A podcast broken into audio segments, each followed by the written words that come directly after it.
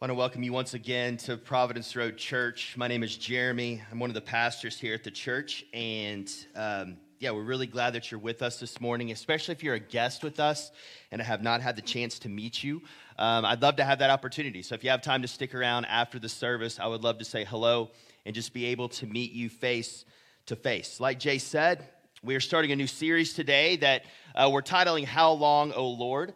And um, really, we're just looking at what does it look like to lament according to the scriptures? And it's a two week series. We're not going to linger in this too long because it's a little heavy. It's probably going to bring up some, maybe some stuff inside of you, and that's okay. We want to be able to, to learn how to approach these things. So let me pray for us, and then we'll jump in. Father, I'm thankful for your word. I'm thankful that as we read your word from Genesis to Revelation, cover to cover, that uh, we don't have to, to look hard for places where you speak to things that are, are super relevant for us. That we can look at them and say, yes, that's, that, that's me, or I just went through that, or I'm afraid of going through that. And we're thankful for something like lament. As, as strange as it is to say that, we're thankful that you haven't just left us alone in this, this broken and often uh, wor- world that produces sadness, produces heartache, produces pain, but you, you, you, you connect with us in that. You speak to us in that. You give us a guide and a pathway to be able to um, approach these things. So we're thankful for that. I pray as we look at your word this morning that you would help us. You would challenge us where we need to be challenged, and you would comfort, comfort us where we need to be comforted, Lord. We love you. It's in your son's name we pray. Amen. One of the hardest and ongoing areas of pain in my life, and I can speak for Nicole as well, is our inability to have biological children. And for whatever reason, we have not been able to um, have biological children. And we know that God, in His original creation, made um, conception, the process of conception and childbearing, very normal and natural. Normal and natural, the way God designed it. However, as a result of brokenness originating in humanity's sin, having children is no longer normal. Having children is full of pain, imperfection, and sometimes um, unfathomable heartache. This is the world we live in. For us, failed fertility treatments, hundreds of negative pregnancy tests, multiple miscarriages, and many other pain points are a constant, consistent reminder that things are not the way they're supposed to be. They're not.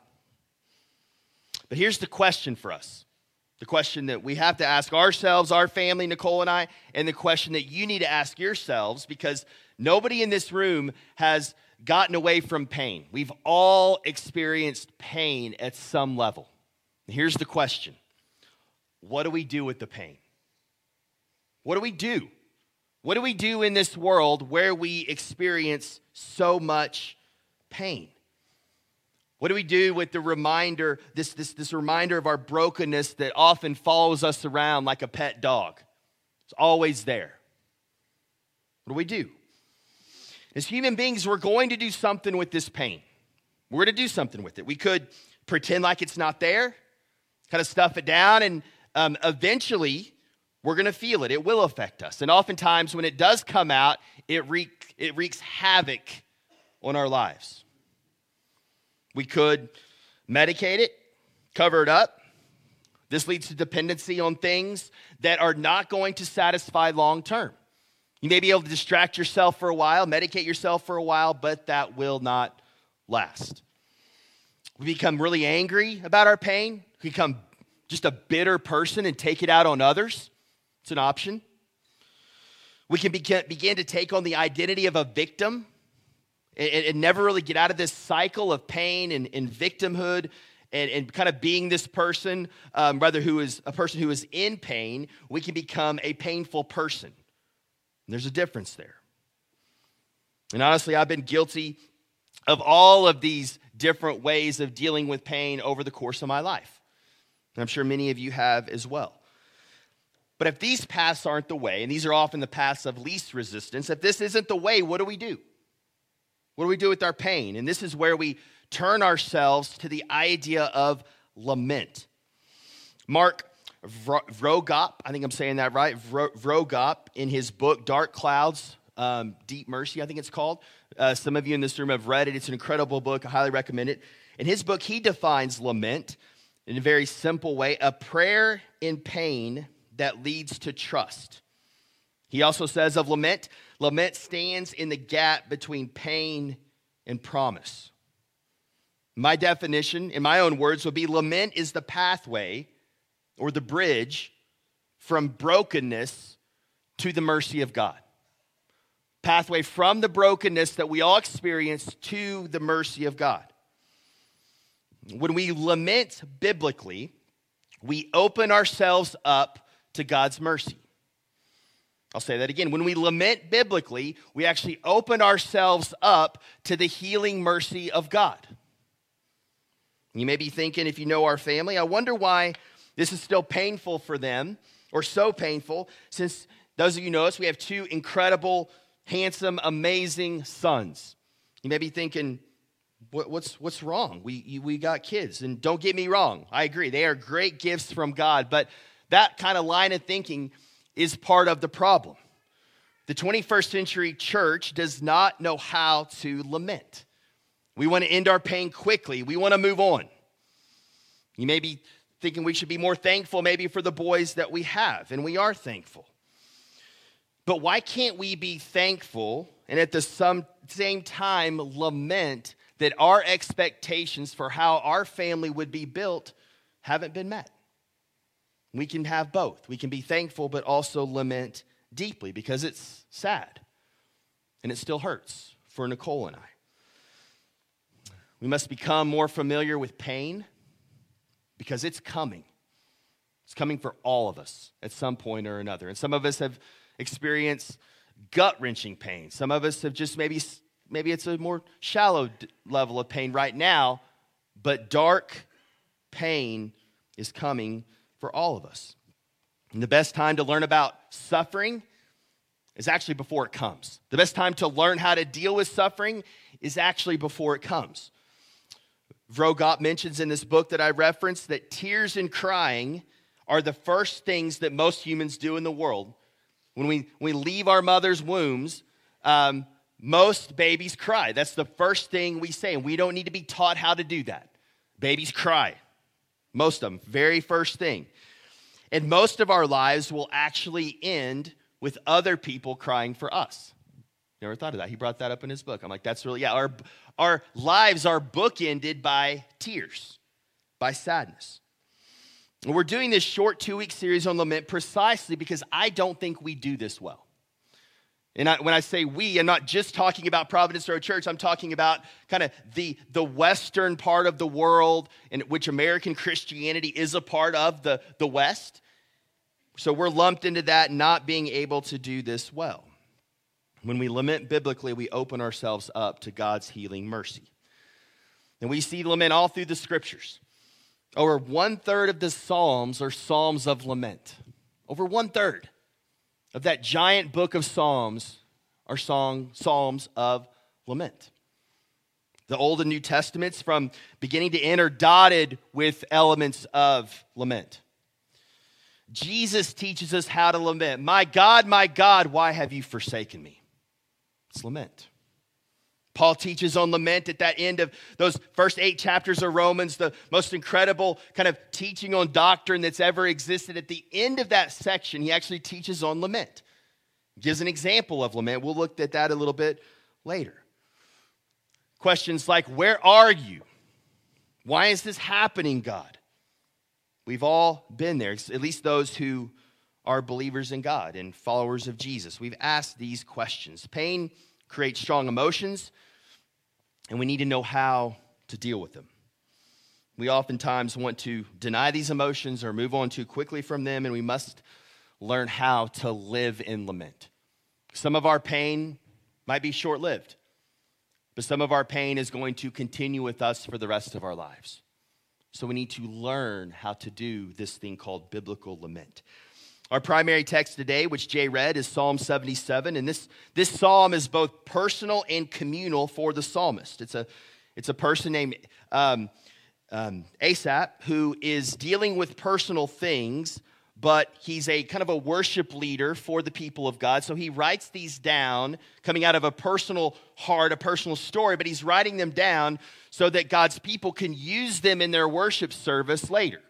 So it's a coming out of a personal uh, story, but it's communal in nature because he's doing it with, with being a worship leader in mind.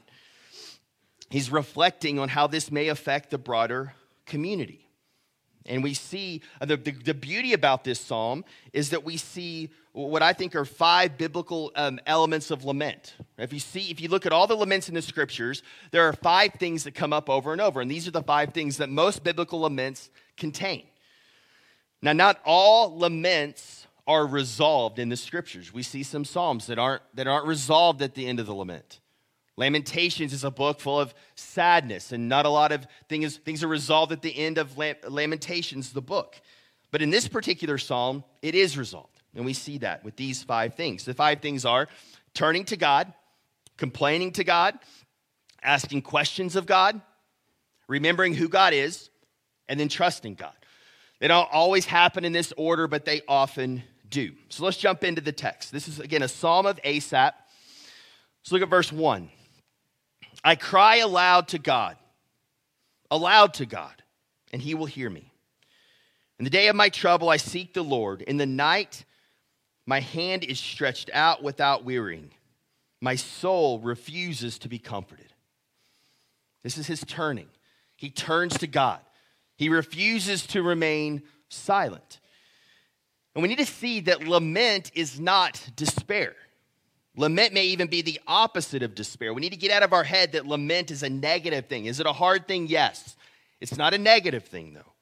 Despair is that, that point in which you think God isn't there, or He stopped listening to you and you're just about willing to give up and throw in the towel. That is despair. And at the root of that is unbelief. Lament is not unbelief. Lament is actually one of the deepest and most costly demonstrations of faith and belief. It's hard, it's costly. It takes a deep level of faith when your soul is being ripped apart to come to God and have faith that He's actually going to hear you.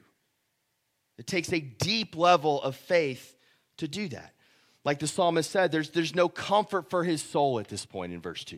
There's no comfort for his soul.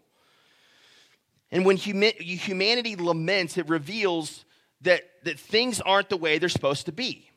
You ever thought of that? Like whenever you're sad, whenever you whenever you have tears, what you're in a sense saying is that like things should be different than this. Whatever I'm going through, this is not normal. And I think that's an echo of God hardwiring us when He creates us back in Genesis 1 and 2 to long for the days of Eden. And so when we experience death or pain, those tears are basically a, a, a sign that we say, yes, it's not, it's, it's not like it's supposed to be.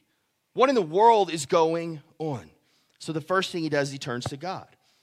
Verse 3, we begin to see him complaining, kind of the step, the second element here. When I remember God, I moan. That's a strong word, right? Moan. That's not a word that I'm going to be too quickly just to say, right? Like I was watching this movie and I just started moaning. No, you don't say that, right? So him saying, like, I'm moaning, like this is a this is a, a, a deep word that he, he's being vulnerable here. When I meditate, my spirit faints. You hold my eyelids open. I am so troubled that I cannot speak. And you, you see the tension here. He, and, and we'll feel this as we start to lament and think about it. He's pursuing God. He knows who God is. He, he, he knows the character of God, but he's hurting. He's in pain. Something's not right. So at the same time, like his head's saying one thing, he's not feeling what his head is telling him. So therefore, he's lamenting. Saying, I'm so troubled that I can't speak. I don't even know the words to say, he says. And God's actually helping him. He's so weary, he's so tired that he's closing his eyes. He's nodding off to sleep, and he's giving God credit for keeping him in the fight there. You're, you're holding my eyelids open. You're allowing me to go through this process. Then in verse 5, I consider the days of old, the years of long ago, I said, Let me remember my song in the night.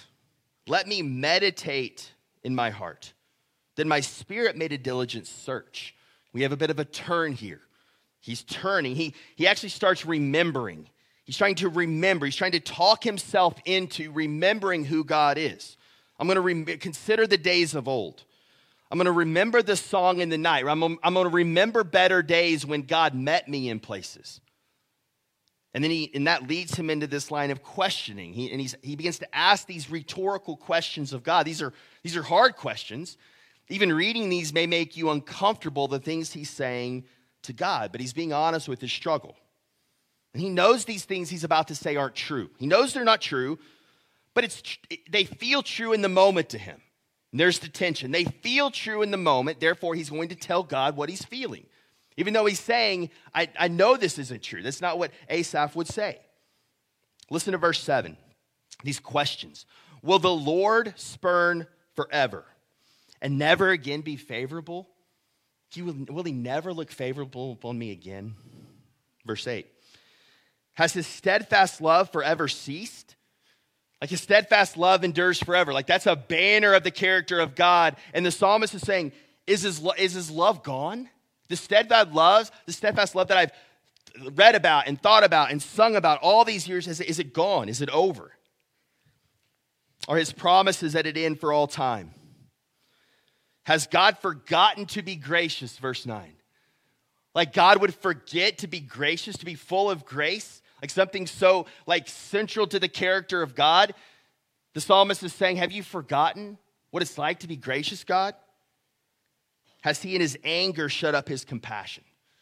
Is he so angry at me? Is, are, is God, are you taking this out on me?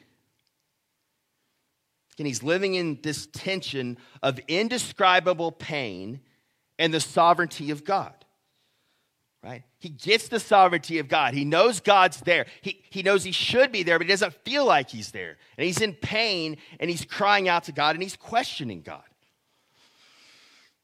Lament is what happens when your life is not turning out like a Thomas Kinkade painting or a Hallmark movie. It's like that. It, it, what happens is, is when it, what's going on is you you feel like you're going through the pit of hell. You lament when life isn't turning out the way you thought it would. And for brands of Christianity that speak that your life Christian life should always look like a Hallmark movie or just shove it aside, or we should always have smiles on our faces, or we should always be positive all the time. It's a bunch of bunk and it's not biblical. It's terrible theology. And all we got to do is read our Bible to see that it's terrible theology. And it doesn't help us at all when we all go through pain, which we will all go through pain. We need to be honest and real with what the scriptures teach. That's where lament comes in. If you are a follower of Jesus when you're going through pain, you should feel the same tension. It's okay to say, God, I know this to be true, but I don't feel like it right now. I don't feel like you're good. When I see the negative pregnancy test again for the 80th time, where are you at? You don't feel good. You're the creator of life. Where's life for Nicole and I? On one end, we know God created the world. Genesis 1 and 2, and we know how the world's going to end, end of Revelation. And we find ourselves in the middle, the hard part, the difficult part. Listen to Revelation 21 4. He will wipe away every tear from their eyes, and death shall be no more. Neither shall there be mourning, nor crying, nor pain anymore, for the former things have passed away. It's gone, it's over. We know that's coming. We know the way God intended it to be, intended to, to, to lay it out in Genesis 1 and 2. Sin ruined that. We see in Genesis 3. We find ourselves in the middle. And our reality is not matching those two things, and it is painful and it's difficult. And some of you will describe that as hell. And it's okay to describe that as hell if you're describing it as hell. This world is broken and full of pain, and that's not the way it's supposed to be. This is what the psalmist is saying God, have you forgotten to be gracious and compassionate? Have you forgotten? Have you forgotten to be, to be good to your people? Have you forgot that, that, that you, you said you're a good father, that you'll take care of us, God's people? How many more funerals do I have to go to, God? How many more cancer diagnoses do I have to have, or do the people close to me have to have, God? When does it stop? Jo- job losses. When do I get that promotion that I've been looking for? When are these relationships going to be mended for, for good?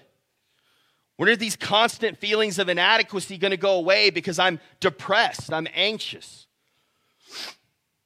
When do I have to stop trying over and over and over to measure up to someone else's standard? Or when are these just daily expectations going to stop not being met? See, it could be as big as the loss of life, or it could be as small as daily expectations not being met. It's all lament. It's all saying, God, I don't feel like this is the way it should be. My reality is not necessarily lining up with who I know you to be. What's wrong, God? Help me, God. Help me think through this. Now, if it feels awkward for you to talk to God in the way this psalmist is, is talking to God, um, I want you to press into that discomfort.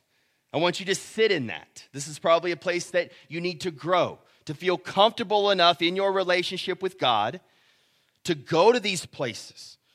Because once again, lamenting opens us up to God's healing mercy. When we're honest with God, when we come to God with our pain, He meets us there.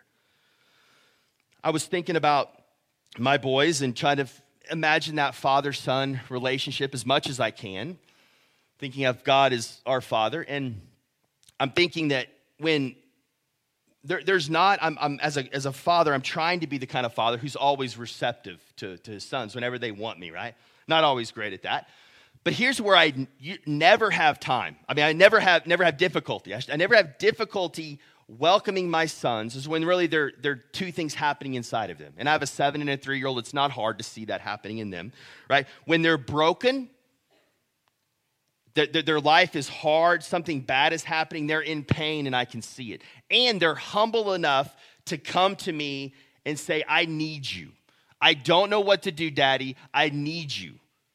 Like, I, am not enough. I can't figure this out on the own. There's nothing that melts my heart more that will pull them as close and as tight and wrap my arms around them, give them a bear hug as I'm saying, I'm in pain and I need you, Daddy. That's what lament is. So we're doing to God the Father. That God wants us to come with Him, come to Him in our pain, in our suffering, in our tears. We shouldn't be afraid to come to God. We shouldn't be thinking, what is He going to think if I don't believe Him, or I think He's angry, or He's He's mean, or He's whatever the word you want to put in there. God can take it. He knows our hearts. He just says, "Come." What's dangerous is when we start to turn our back on him and say, he's not he's not the one i'm going to go to to handle this stuff then those other pathways that lead to destruction those things start happening when we don't bring those things to god himself. God you're not i, don't trust you so i'm going to go somewhere else. We can trust him. So now one of the things i want you to do during our time is to continue to reflect. Maybe things are already come into your mind. Where's the pain point for you? What are you doing with that pain? Where are you saying the question, God, where are you? Or God, I thought it would be blank. Or God, why haven't you blank? Are you going to Him with these things? Are you talking to Him about these things? Are you spending time in lament, in prayer about these things? Lament is not the opposite of praise. Lament is not the opposite of worship. Being angry or frustrated at God is not necessarily wrong, especially if we're face to face with Him, like my sons would be with me, and talking to me about it. I want to meet them in their pain, in their brokenness. He wants to do the same thing. So, in this psalm, we're halfway through. We've seen all the aspects of lament, really, other than trusting. This psalmist hasn't got to trust yet. He's going to get there. Let's look at verse 10. Then I said, I will appeal to this. He's making a turn here. You can kind of feel it. To the years of the right hand of the Most High. I will remember the deeds of the Lord. Yes, I will remember your wonders of all. That remembering word, he's starting to repeat it. I will ponder all your work. I meditate on your mighty deeds. Your way, O God, is holy. What God is great like our God? He's preaching to himself. He's almost like he's trying to tell his heart to, to, to, to get out of this pit. You are the God who works wonders. You have made known your might among the peoples. You with your arm redeem your people, the children of Jacob and Joseph. And now the psalm is taking that turn towards resolution. It's, he's, he's beginning to trust again. You see this word remember. He's remembering God's character, all that God has done for them. He's, he's thinking about the past, the many, the many ways God has proven himself trustworthy to him and his people. And there's one event that's always the defining moment for the Old Testament people of God. And we're going to see it in a sec. 16. When the waters saw you, O God, when the waters saw you, they were afraid. Indeed, the deep trembled. If you know anything about that part time in history, water was super like strange and mysterious. There had been hardly any exploration in the sea. The technology wasn't there. The sea was this scary, unpredictable, almost kind of um, kind of monster that they were afraid of. And so for him to say they saw the water saw you, O God, and they were afraid. That's a that's like the the most uh, the greatest thing you could say about God's power. Verse 17, the clouds poured out water, the skies gave forth thunder, your arrows flashed on every side. Just recounting God's power. The crash of your thunder was in the whirlwind. Your lightnings lighted up the world. The earth trembled and shook. Your way was through the sea, your path through the great waters, yet your footprints were unseen. You led your people like a flock by the hand of Moses and Aaron. Interesting, verse 19 your footprints were unseen. You did all these things, but in the moment we couldn't see you. Like that's the point of lament. He's actually saying, when looking back at these things that God has done, we didn't feel you at the time, we didn't see you, but now looking back and kind of the whole story, you were there.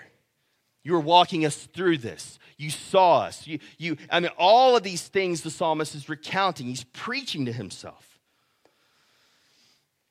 Without hope in God's deliverance or confidence that he is all powerful and sovereign over pain, there would be no reason to lament. Think about it. Like God draws us to himself through lament. We're going to get more into next week, kind of the purposes of lament and looking at some more implications of it. But the reason why we the, the, reason why we go to god is because we think he can do something about it. Because he's powerful he's sovereign he's in control. That's why we can come to him in lament. And one thing to notice here in the psalmist at the end here is that we, we don't have this pie in the sky faith this blind faith where we we just hope with our fingers crossed that god is good. God i, I hope you're there God, I hope you're gracious. Like I just, just kind of this wishing type faith. We know he's gracious and loving, just like the, the, Old, the Old Testament people of Israel did. We know he's gracious loving because we've seen it, we've experienced it. We can bank on it. And for us, why? Jesus. Jesus is the reason why we know that God is trustworthy to get us through these things, which we have the advantage over the psalmist. The psalmist was looking back to the Exodus. We can actually look back to Jesus and even beyond Jesus to the Exodus as we go further back. And this is where the gospel comes in.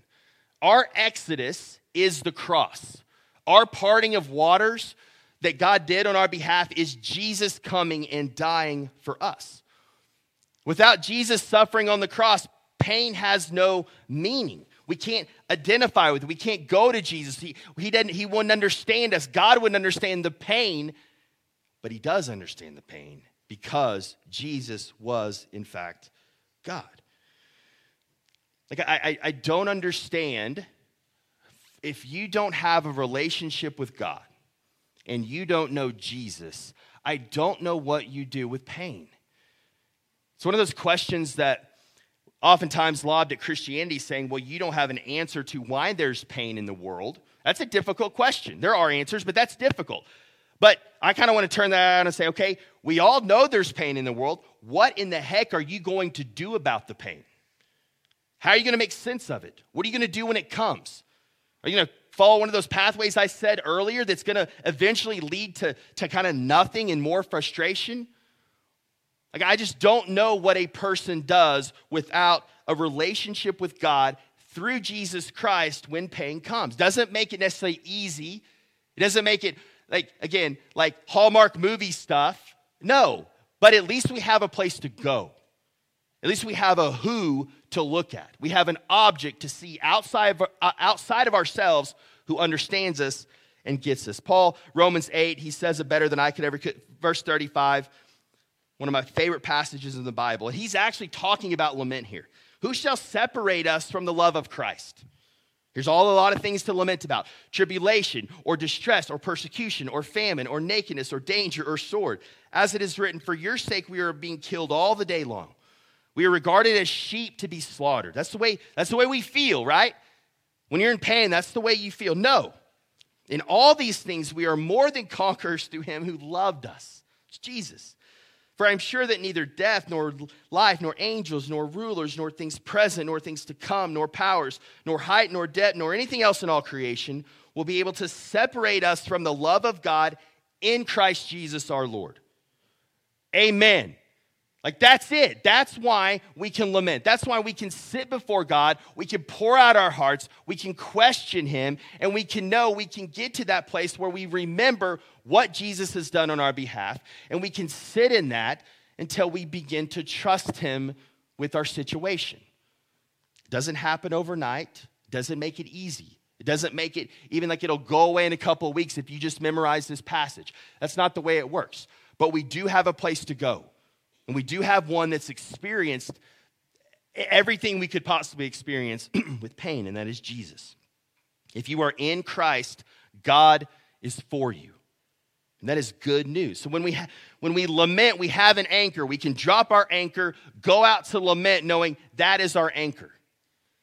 If you don't have Jesus as your anchor and you try to lament your pain, it just feels like you're building a house on sand and that's going to start shaking and it's going to fall.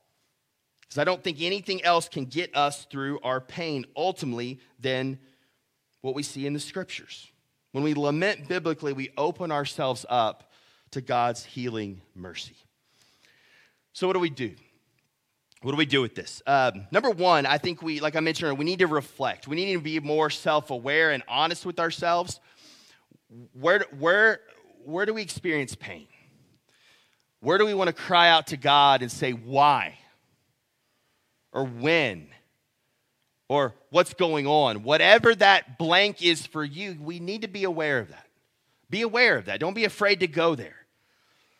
And then, two, make space for lament. These, these, these five things, I'll put them back up there again. Again, it's not a formula. Don't turn this into like, if you do these things, like God's going to show up. That's not what I'm saying. But we see a pattern in the scriptures when people come before God, they, they turn, then they complain. They're honest.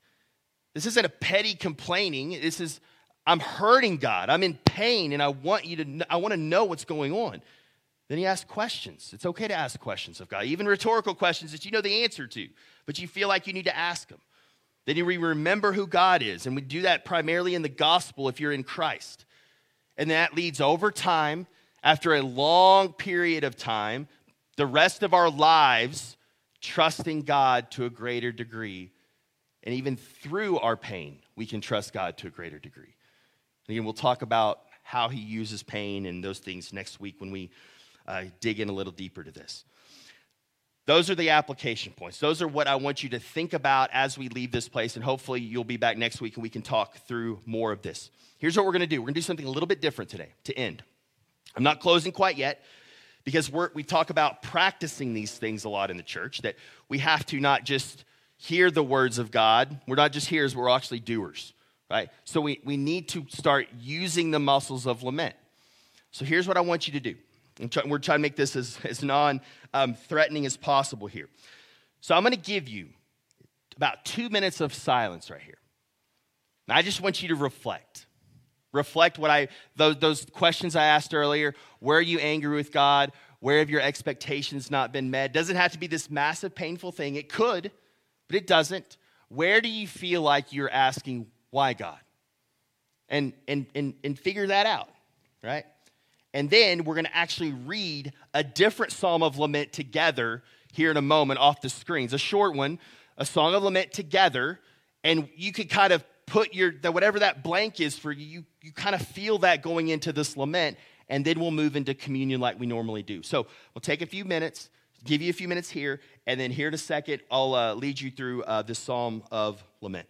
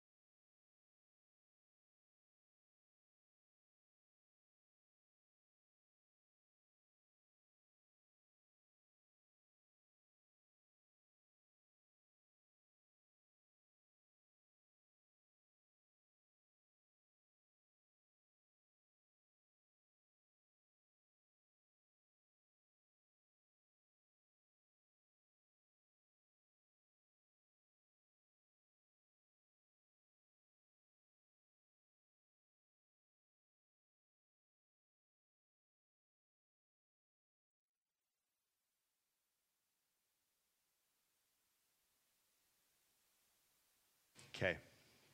That was exactly two minutes. If it, uh, it's, it's, it's strange when you have no stimuli externally, how long that feels. Just 120 seconds, that was it. But hopefully, that again starts to lead you into practicing and, and, listening to those things, listening to the heartache that you may have in this, okay?